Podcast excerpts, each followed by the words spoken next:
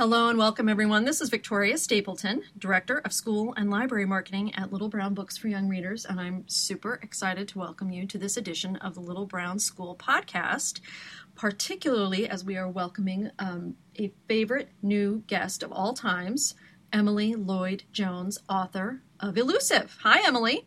Hi.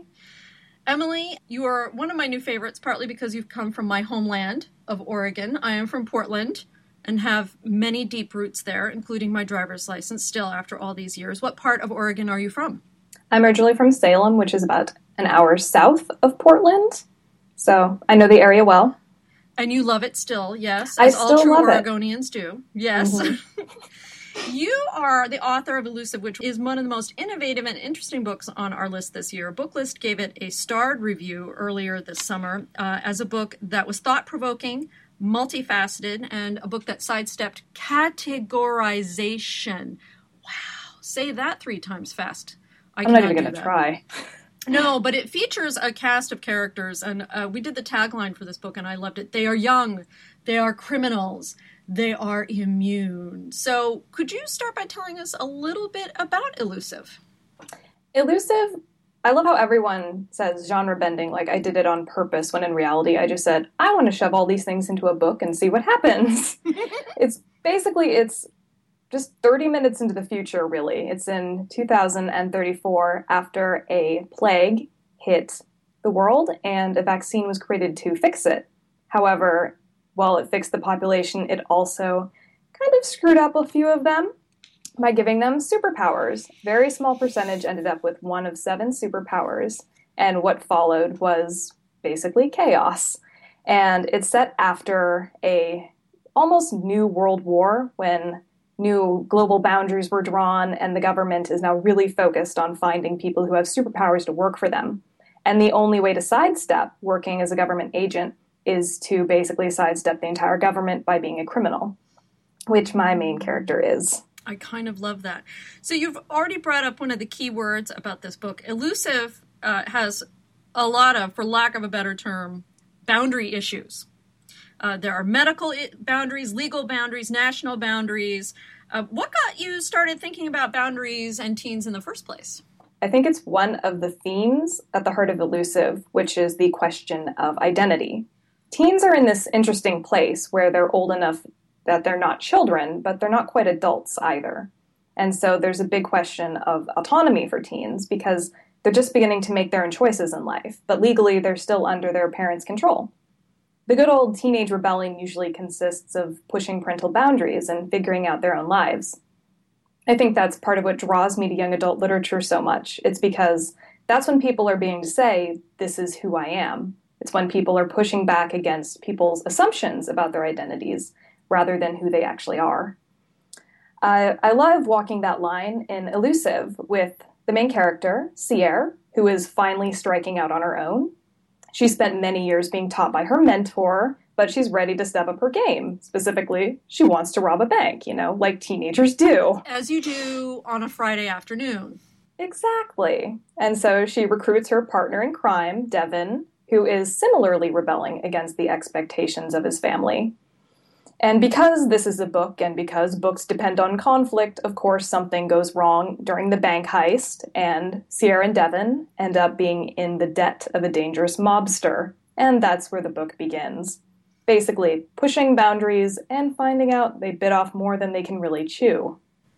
I think the publication timing for this book was oddly, I don't know if we should say inspired or cursed. I don't know because of the Ebola outbreak in Africa right now, and in general, the anxiety about. Um, about disease. I think I saw a major uh, YA author recently who's probably named John Green or something like that, uh, had meningitis recently.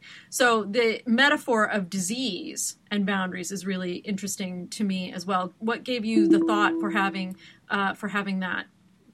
Um, Yes. I was trying to think of what would push humanity to the brink and something outside of human conflict. And the most obvious answer is, of course, disease, which is one of the main fears of how everything's going to come crashing down. And so I was like, how am I going to push us this far?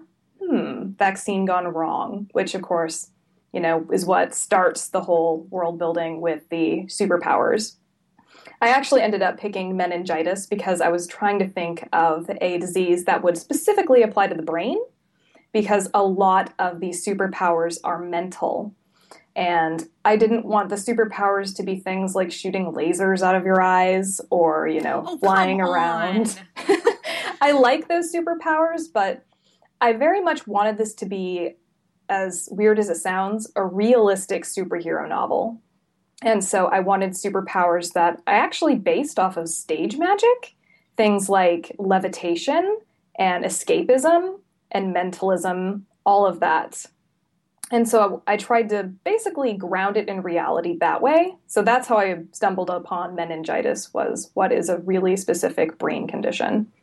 I super love that answer because it adds extra depth to the novel and adds something to how we think about it. Because, along with the boundary issues and teens forming identity, you've captured a triggering moment that really speaks to insecurity that teens are experiencing as they're trying to form their identity.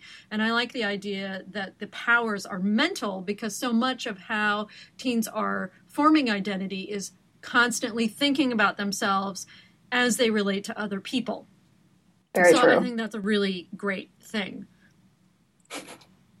Okay, so I just finished reading the book again, and it gave me kind of an earworm.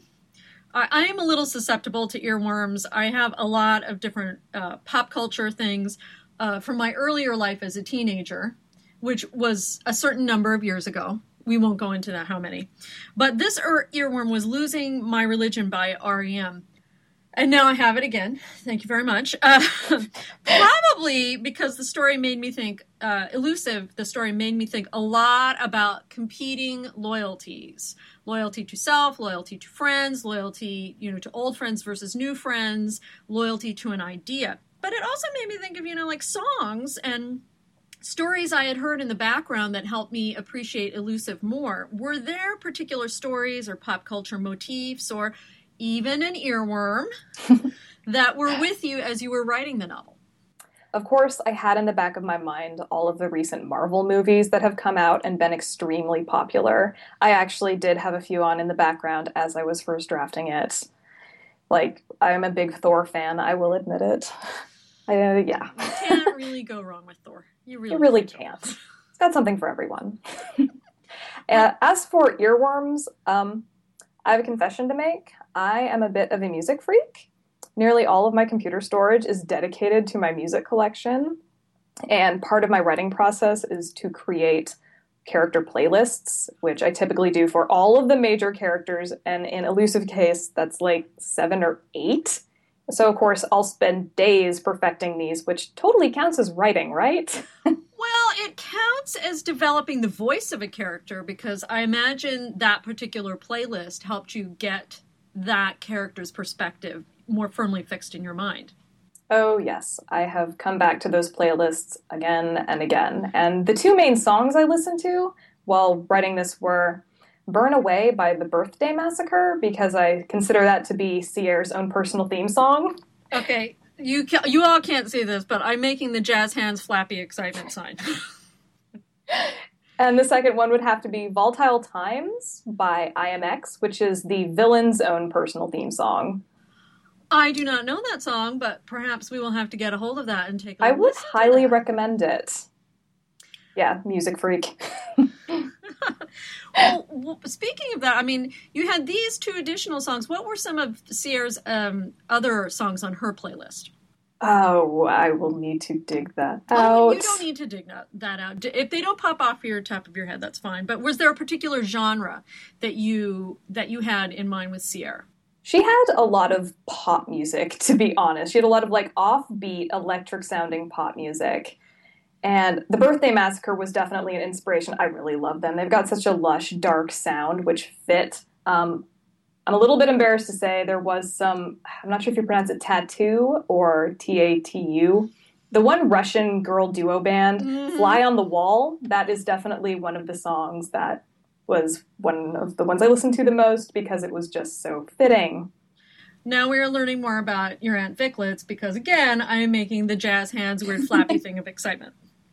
Okay, the next time I'm on the West Coast, you and I have to hang out and we have to like drive around in a car and listen to music and talk about heist movies and Thor. Is that I am totally down with this plan. Absolutely. Um, so going back to loyalties a little bit, how did you explore? How did you think about uh, working out the theme of loyalties in this book? It was really interesting because it's kind of goes back to the identity issue. It's what are your values? Who are you going to be most loyal to? To yourself, your values, your desperation to stay alive, which in the main character's case is definitely her biggest loyalty is to her own survival, which is what drove her to be a criminal. But part of her journey through the book, I think, is learning to be more loyal to the people around her. And she even admits it. We're I'm doing edits on book two right now, which I won't say anything more than I'm very, very excited about. And she even admits it that she usually runs away from danger. But book one is definitely her realizing that that's not always the best thing, that she does have friends and a surrogate family that she wants to protect. Including and, a dog. Yes, including the dog. Tulip, I do love him. Does Tulip have a playlist? Tulip actually does not have a playlist. He probably should, but I think we need to have a Tulip playlist at some point. I think we do. I love a good heist story. I am a sucker for a heist story, and clearly you also enjoy a good heist story as illusive is in addition to every other thing that it is. It is a well put together caper. What do you think the attractiveness of the heist genre is? I think the attraction for heist stories is a combination of things there's the forbidden allure of doing illegal things. Like I, I mean, I have never actually stolen anything. I am possibly the wimpiest wimp you will ever meet. And people who read my books are like, "Really? You've never even like, you know, broken the speed limit a lot or anything?" And I'm just like, "No."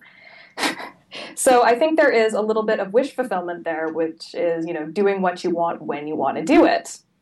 Also, heist stories usually consist of ensemble casts. So no matter who the main character is, you can usually find someone to root for. And also, I admit I have a geeky love of montages, which heist stories usually consist of. At least, you know, preparation montages, pulling off the heist. But I think the main thing is that people love magic tricks. And heist stories, when they're done well, are basically the equivalent of a magic trick because the reader or the viewer isn't given all the facts. The author has to say, look over here, look over here, don't see what I'm doing on this side of the page. And it's pulling the wool over the reader's eyes until that one great reveal when the reader goes, oh, that's what they're doing. And I feel like a lot of people live for that reveal. You have added to my appreciation of this because I have never thought of a heist as a magic trick before. I don't know why, but now it seems so obvious. Okay, I learned something. I like to learn something new every day. Uh, Emily, we are so happy that we have Illusive on our list, and we're excited that you took the time out to be with us today on our podcast. Thank you so much for talking to us today. Thanks now, for having me. It's been a lot of fun. Before we go, I know you don't want to talk a lot about book two, but do you have a title for book two? We do have a title for book two. It is called Deceptive, and it definitely continues the theme of loyalties because I think we finally just settled on a tagline, which is time to choose a side. Ooh, okay, friends. I want to tell you that this has been the Little Brown School podcast with me, Victoria Stapleton, Director of School and Library Marketing, and Emily Lloyd Jones, author of Illusive. Bye, everybody. Thanks for listening. Illusive is on your shelves at the libraries and bookstores now. Please, will you get it? You won't be sorry. Bye now.